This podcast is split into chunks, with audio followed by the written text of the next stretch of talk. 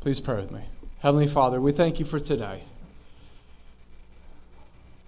We thank you for leading us down the roads you have led us on to lead us to this point. This week was full of joy for some of us. This week was full of heartache for some of us. This week was full of hard work, sweat, tears.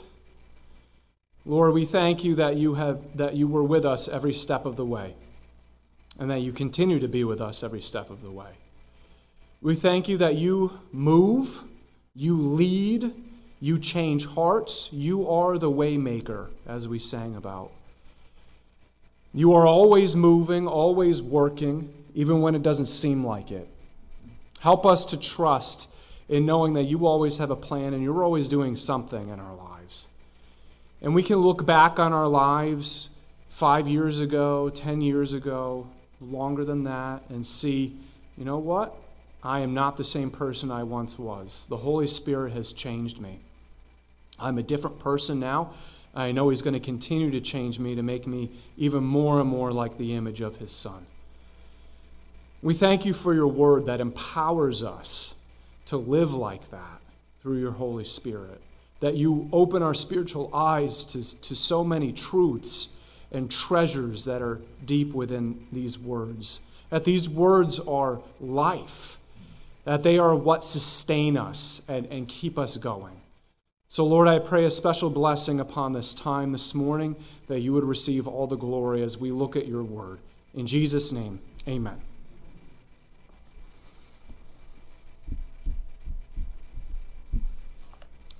Well, I hope all of you have had your morning coffee already and maybe even a second cup by this point because I have some designs I want to show you that may make you wish you had that second cup. So if anybody runs out to go to Dunkin' Donuts down here, I'll understand why.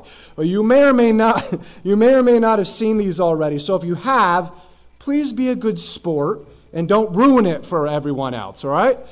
All right, here's the first image. These lines look crooked, right? They, they certainly look crooked. That's what our initial reaction is. Would you believe me if I told you that these lines are actually parallel?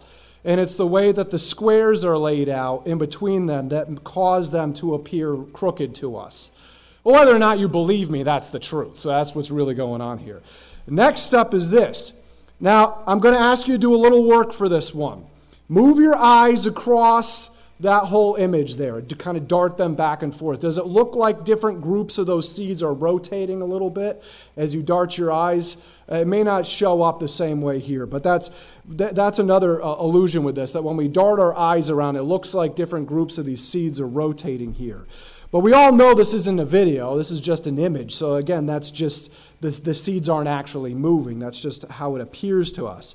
And lastly, I got a, a very important question for you here. How many colors are in this image? It would appear to be four, right? Orange, sort of a magenta, blue, and green, right? There are actually only three colors in this image. And the blue and the green color would appear two different colors to us are actually the same exact color. It just looks different because of the colors that are going uh, striped in between them. In reality, all three of these images I just showed you are designed to be one way, but our brain interprets them differently from the way they actually are. On the flip side, uh, our brain thinks something to be a certain way, when in reality, outside of the way our brains are functioning, there's something much differently going on. It's the same way with spiritual concepts to someone whose spiritual eyes have not been opened yet. Until that happens, our human brains will just not be able to wrap our minds around these spiritual concepts. More specific to our passage this morning, in Jesus' continued conversation with this particular Samaritan woman, he is describing a truth to her in spiritual language, and she keeps thinking about it in a physical sense. Her brain just cannot wrap, get wrapped around this. What does this teach us about responding to spiritual truths, and specifically how we view and relate to God? If you remember from the last couple of weeks in Jesus' next step in his mission, he enters the region of Samaria.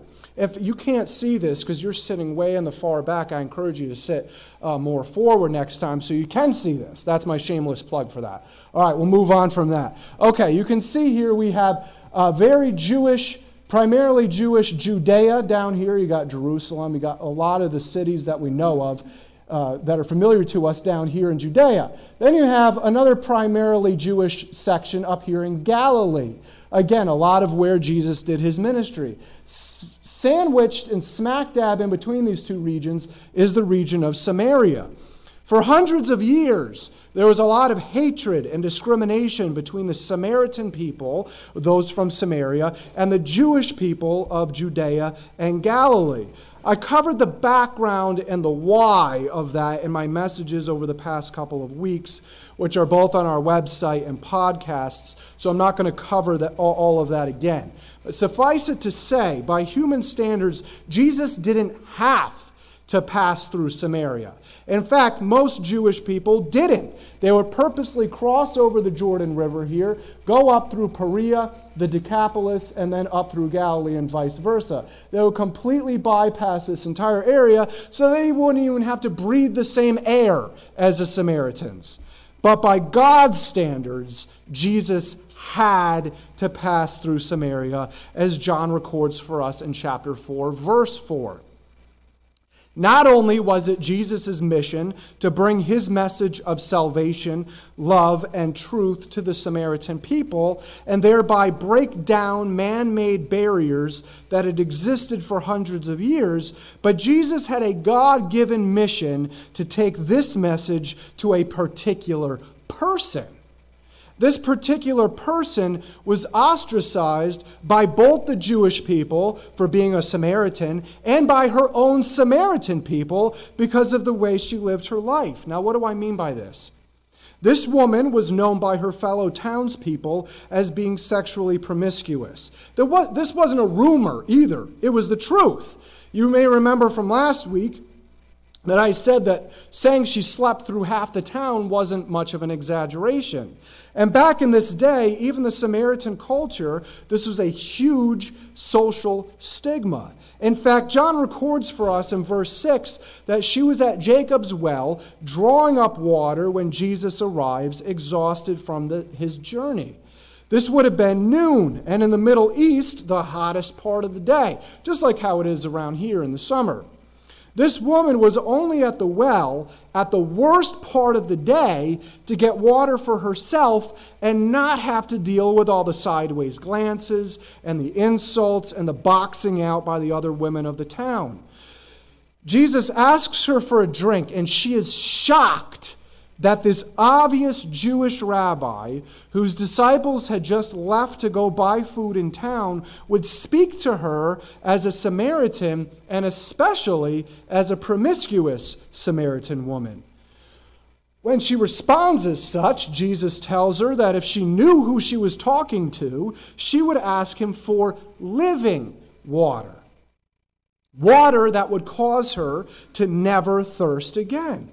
And last week we talked about how Jesus is simply referencing the Old Testament with this reference, with living water representing the spiritual rest, hope, joy, sustenance, and peace for one's soul, all of which has God as its only source.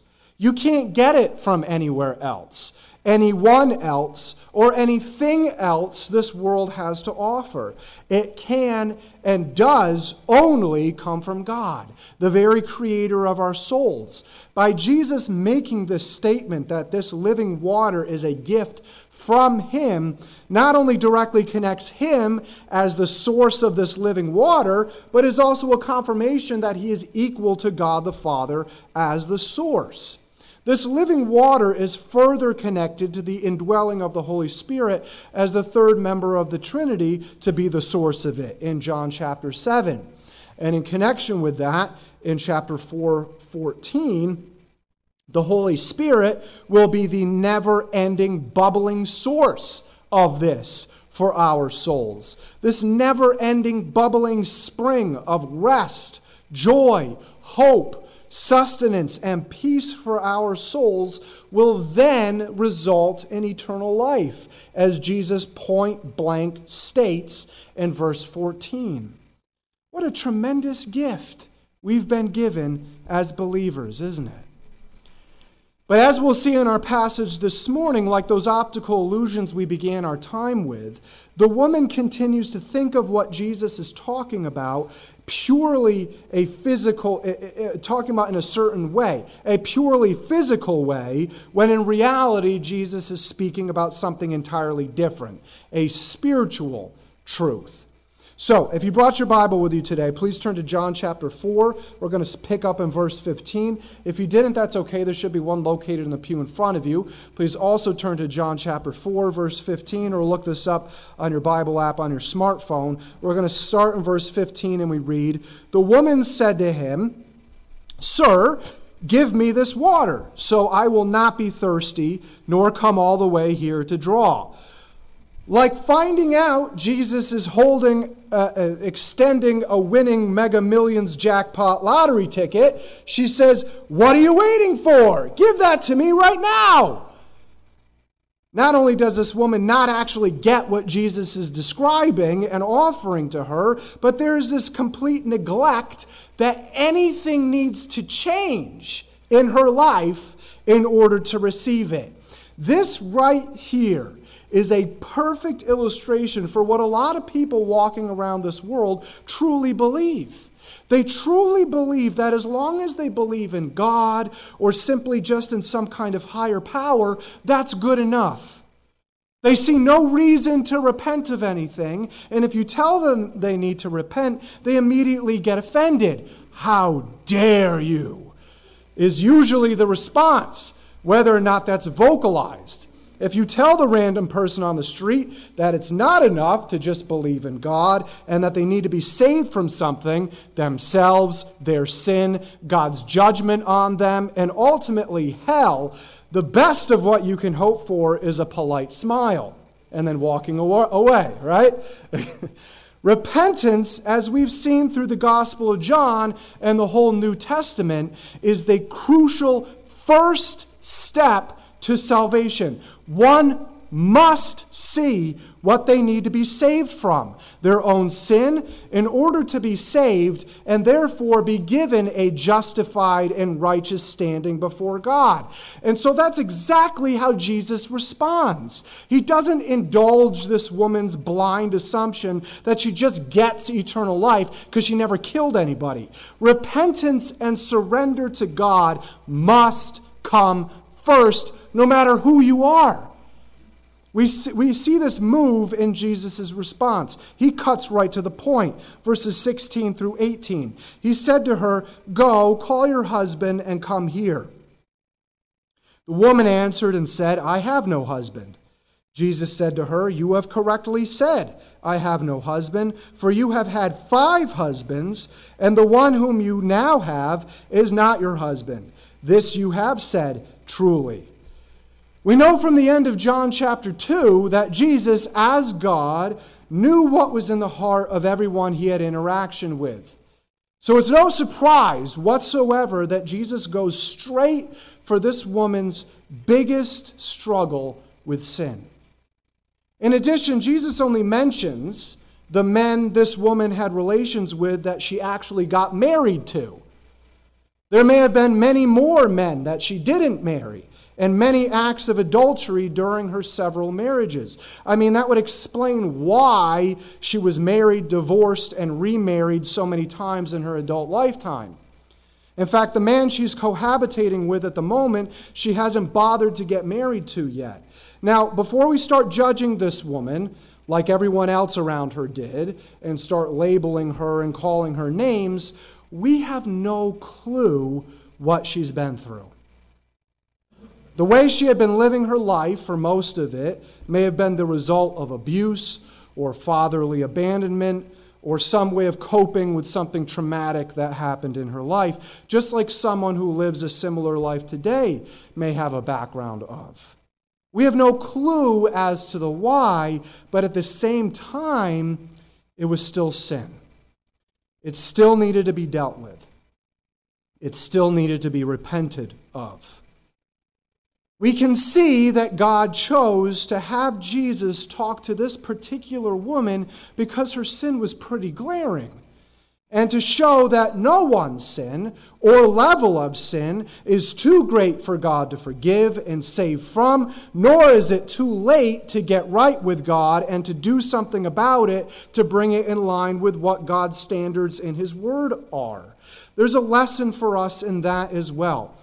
Whether it's sexual sin, because that's directly connected to today's passage, and what I mean by that is any kind of sexual relationship with someone you're not married to, like this woman, or that isn't in agreement with God's blueprint of marriage between one man and one woman, or it's some kind of other sin, it's never too late to repent of that and get that right before God. It's never too late.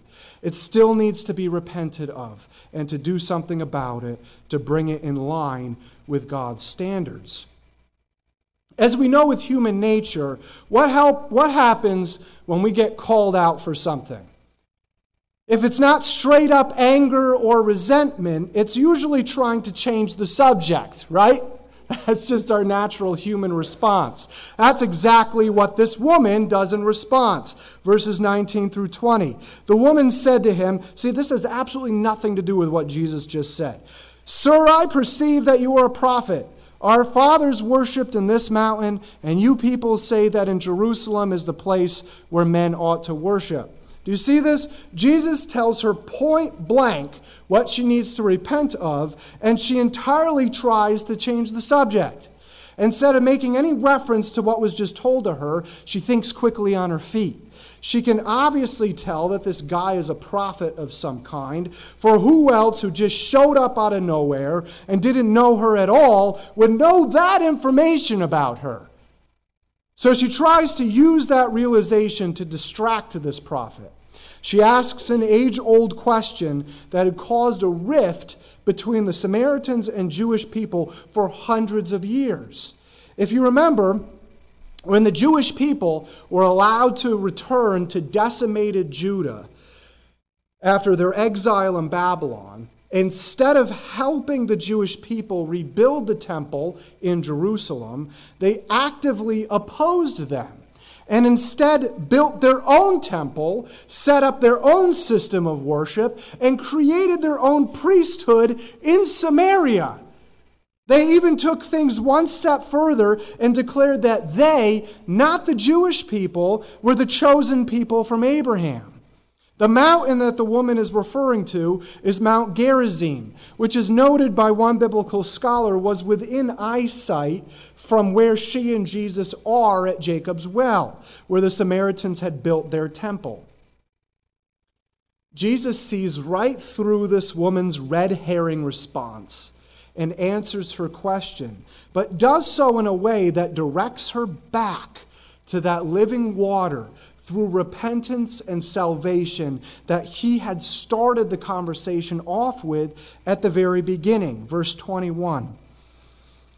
See, he doesn't bash her over the head with anything. Verse 21 Jesus said to her, Woman, believe me, an hour is coming when neither in this mountain nor in Jerusalem will you worship the Father. You worship what you do not know. We worship what we know, for salvation is from the Jews. Not only is Jesus declaring that the point is not on where God should be worshiped, but he's also making a declaration in a coming shift in the entire way one worshiped God. For thousands of years, God had been worshiped through sacrifice, starting all the way back with Adam and Eve's family. Why were Abel and Cain making sacrifices to God in the first place, which precipitated Cain killing his own brother out of anger over it? Because that is how one worshiped God. That practice eventually became a part of the tabernacle and then temple ordinances, with several different sacrifices for different reasons becoming part of the law God gives to Moses. King David wanted to build a temple in his worship of God, but his son Solomon was the one to actually build it. This was the same temple that housed the Ark of the Covenant and held a copy of the book of the law within its walls. This was the temple that people came from all over the world to marvel at and worship the one true God in. This temple was technically supposed to be the correct temple, but it was destroyed by the Babylonians. Then, while the Samaritans were busy opposing the rebuilding of the Jerusalem temple and building their own temple in Mount Gerizim, the Jewish exiles who had returned to Judah built what became known as the Second Temple. Herod the Great of Christmas fame later expanded on this second temple for 40 years, the same temple that Jesus visited and threw out the money changers from. This was, by human standards, the correct temple, not the Samaritans' one. My point is this that none of that actually mattered, as what Jesus is describing to this woman. Jesus was looking beyond how things currently were at that moment of that conversation with a temple in Jerusalem and a counterfeit temple in Samaria and declared that neither of them actually ma- mattered, for there would be a time when neither one would even exist. In so declaring, Jesus was saying that even when neither temple would any longer exist, that did not mean worship of God would cease to exist. No, for worship of God was beyond the existence of a temple or a synagogue for that matter, or anything that happened in them. At the same time, Jesus wanted to be very clear that the messianic message of salvation came through the Jewish bloodline. Again, verse 22. You worship what you do not know. We worship what we know, for salvation is from the Jews. All the promises that were made to Abraham would ultimately be fulfilled in the new covenant, the one which Jesus would establish through his death and resurrection. And as we talked about on the day after Christmas this past year, it was the Jewish bloodline that the Messiah was to come from and, and did come from. As Paul would talk about later, it was the Jewish people who were entrusted the original prophecies of the Messiah and the Messianic King. And in connection with this conversation Jesus is having with this woman, not the Samaritan bloodline. Jesus didn't do this to slight the Samaritan people, but to make a clear statement of truth.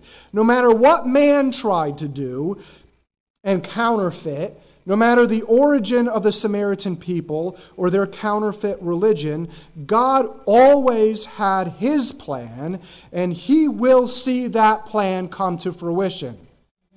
It was always supposed to come through Abraham, the father of the Jewish people. God kept a righteous remnant of those Jewish people safe through the whole Babylonian exile, and God protected those Jewish people while trying to rebuild, rebuild Jerusalem through the occupation of the Greeks and now Romans all the way up to the Messiah. No human, no people group, or what they believed, or what they thought should have happened, or will happen, changed that, or would change that. And guess what? Nothing any human thinks or believes, even sincerely and with all their hearts, changes God's only way to salvation and eternal life, and nothing is going to stop the Messianic King from returning and setting up his perfect kingdom of justice, peace, and righteousness on this earth. That flows directly into what spiritual truth Jesus divulges next, verses 23 through 24. But an hour is coming, and now is, when the true worshippers will worship the Father in spirit and truth. For such people, the Father seeks to be his worshippers. God is spirit, and those who worship him must worship in spirit and truth. You know what? If anyone especially Jewish, had paid attention to what God actually wanted in worship of Him for the entirety of the human race, this shouldn't have come as any surprise, nor is this new.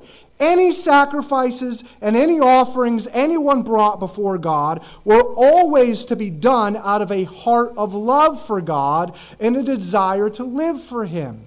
That was always the way it was supposed to be. The sacrifices and offerings were never to be the end game, but to simply be an outward manifestation of the love people had for God in their hearts and wanting to live for Him in every area of their lives. People always ask the question how were people saved before Jesus arrived on earth? Maybe you've thought that question before in your lifetime. This was how. Hebrews 11 outlines how all these people in the Old Testament were saved through their faith in God, His promises, and the promise of a coming deliverer. It was all a state of their heart. For a lot of them lived before God gave Moses the law, including the list of sacrifices and offerings they were to make in worship of Him. In fact, God says to Israel when they're when all they're doing is offering sacrifices without any love for him or others, faith, or desire to obey him, he, he tells them this. He says, I want you to show love, not offer sacrifices. That's not what really means anything to me. I want you to know me more than I want burnt offerings. It was always supposed to be a love for God and a knowing of God. This is exactly what Jesus is getting at here that there would be a time in the future, and that time was already there, when one wouldn't worship God in the temple with animal sacrifices and offerings. It would all be based on one worshiping God, and as he, as he describes it, in spirit and truth. That's how he describes it. So, what does Jesus mean by that? Well, Jesus says at the beginning of verse 24 that God the Father is spirit. This is not so much a description for us to understand the physical state of God, but more so the truth that He is everywhere and does not need a temple for one to worship Him. In addition to this, since God the Father is spirit, one must worship Him in a spiritual way.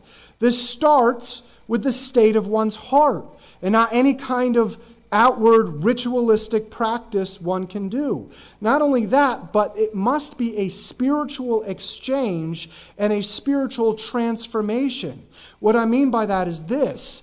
Paul explains in 1 Corinthians that no human being can find God through human convention.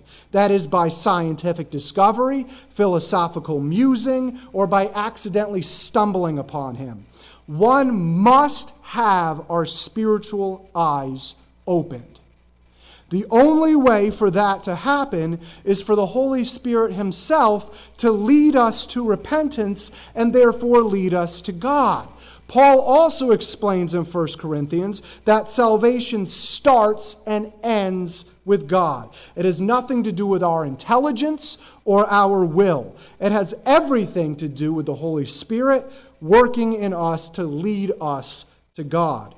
Following our repentance, asking for and receiving forgiveness from our sins based on Jesus' sacrifice and resurrection for us, and making Jesus the King over the rest of our lives, also known as a born again experience, immediately leads to the Holy Spirit coming and indwelling us and making a home within us. From that point forward, the Holy Spirit transforms our lives, hearts, and the entire way we view the world and how we should commune and relate to God. In fact, Romans 8 tells us that when we don't even know how to pray or what to pray for, praying being a spiritual exchange in and of itself, it's the Holy Spirit who communicates with God the Father on our behalf. And instead of us needing a physical temple to worship, in Romans 12, Romans 12 describes how our bodies now become themselves the temples of the Holy Spirit. You see that transformation there? All of this is just the tip of the iceberg by what Jesus means by worshiping in spirit. Before any of this can happen, however, the only way to see the need for repentance as the only basis for coming to God is what Jesus refers to as the truth. We already talked about worshiping in spirit. Now we're talking about worshiping in truth. If one was reading John's gospel, this is not the first time any reader of this gospel over the past 2,000 years has seen this concept.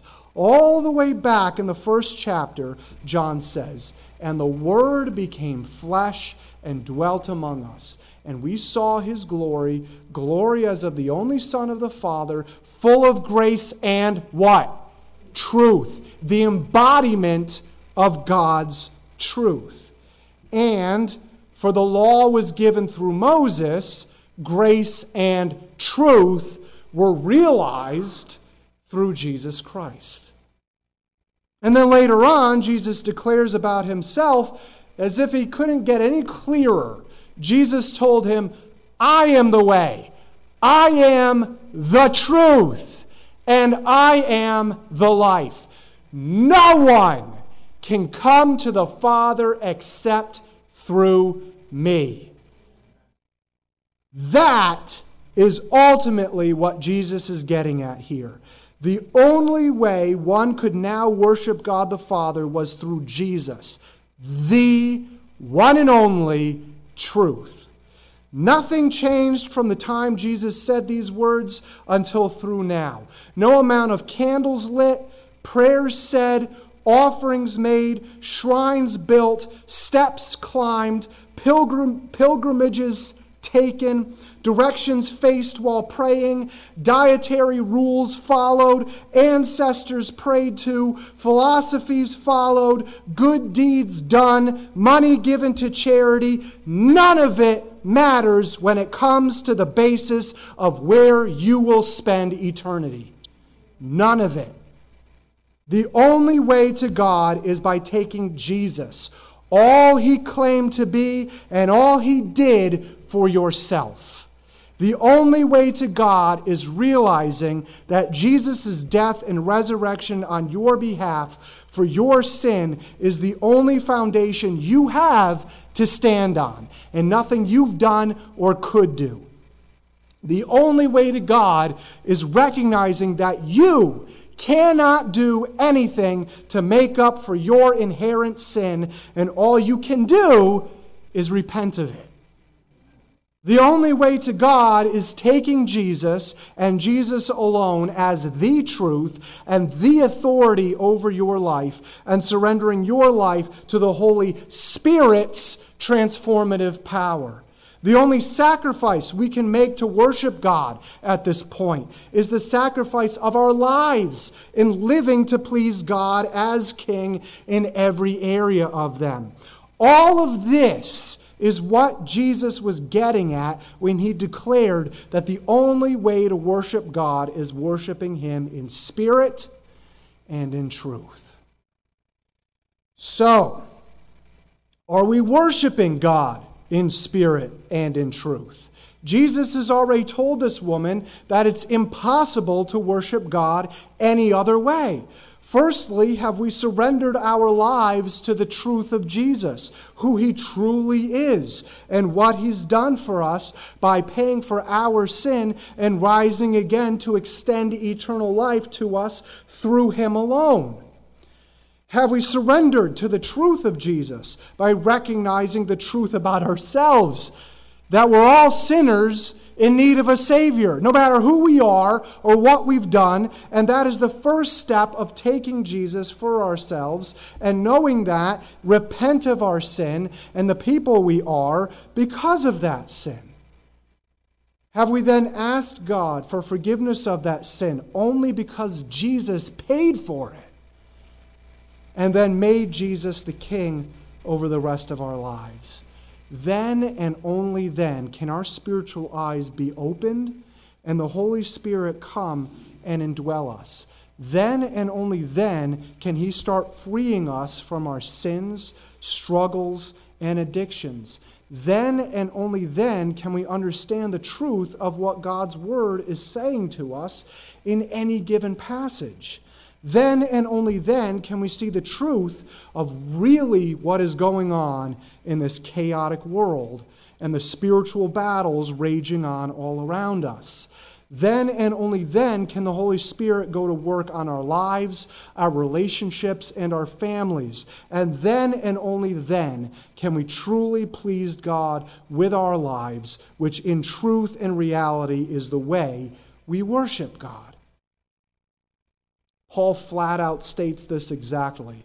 And he says, And so, dear brothers and sisters, I plead with you I plead with you to give your bodies to God because of all he has done for you. Let them be a living and holy sacrifice, the kind he will find acceptable. This is truly the way to worship him. I don't think it can get any clearer than that. Don't copy the behavior and customs of this world. It's very easy to do that. It's very easy to get sucked into that and to let what is going on in the world affect us in our innermost being. Don't copy the behavior and customs of this world.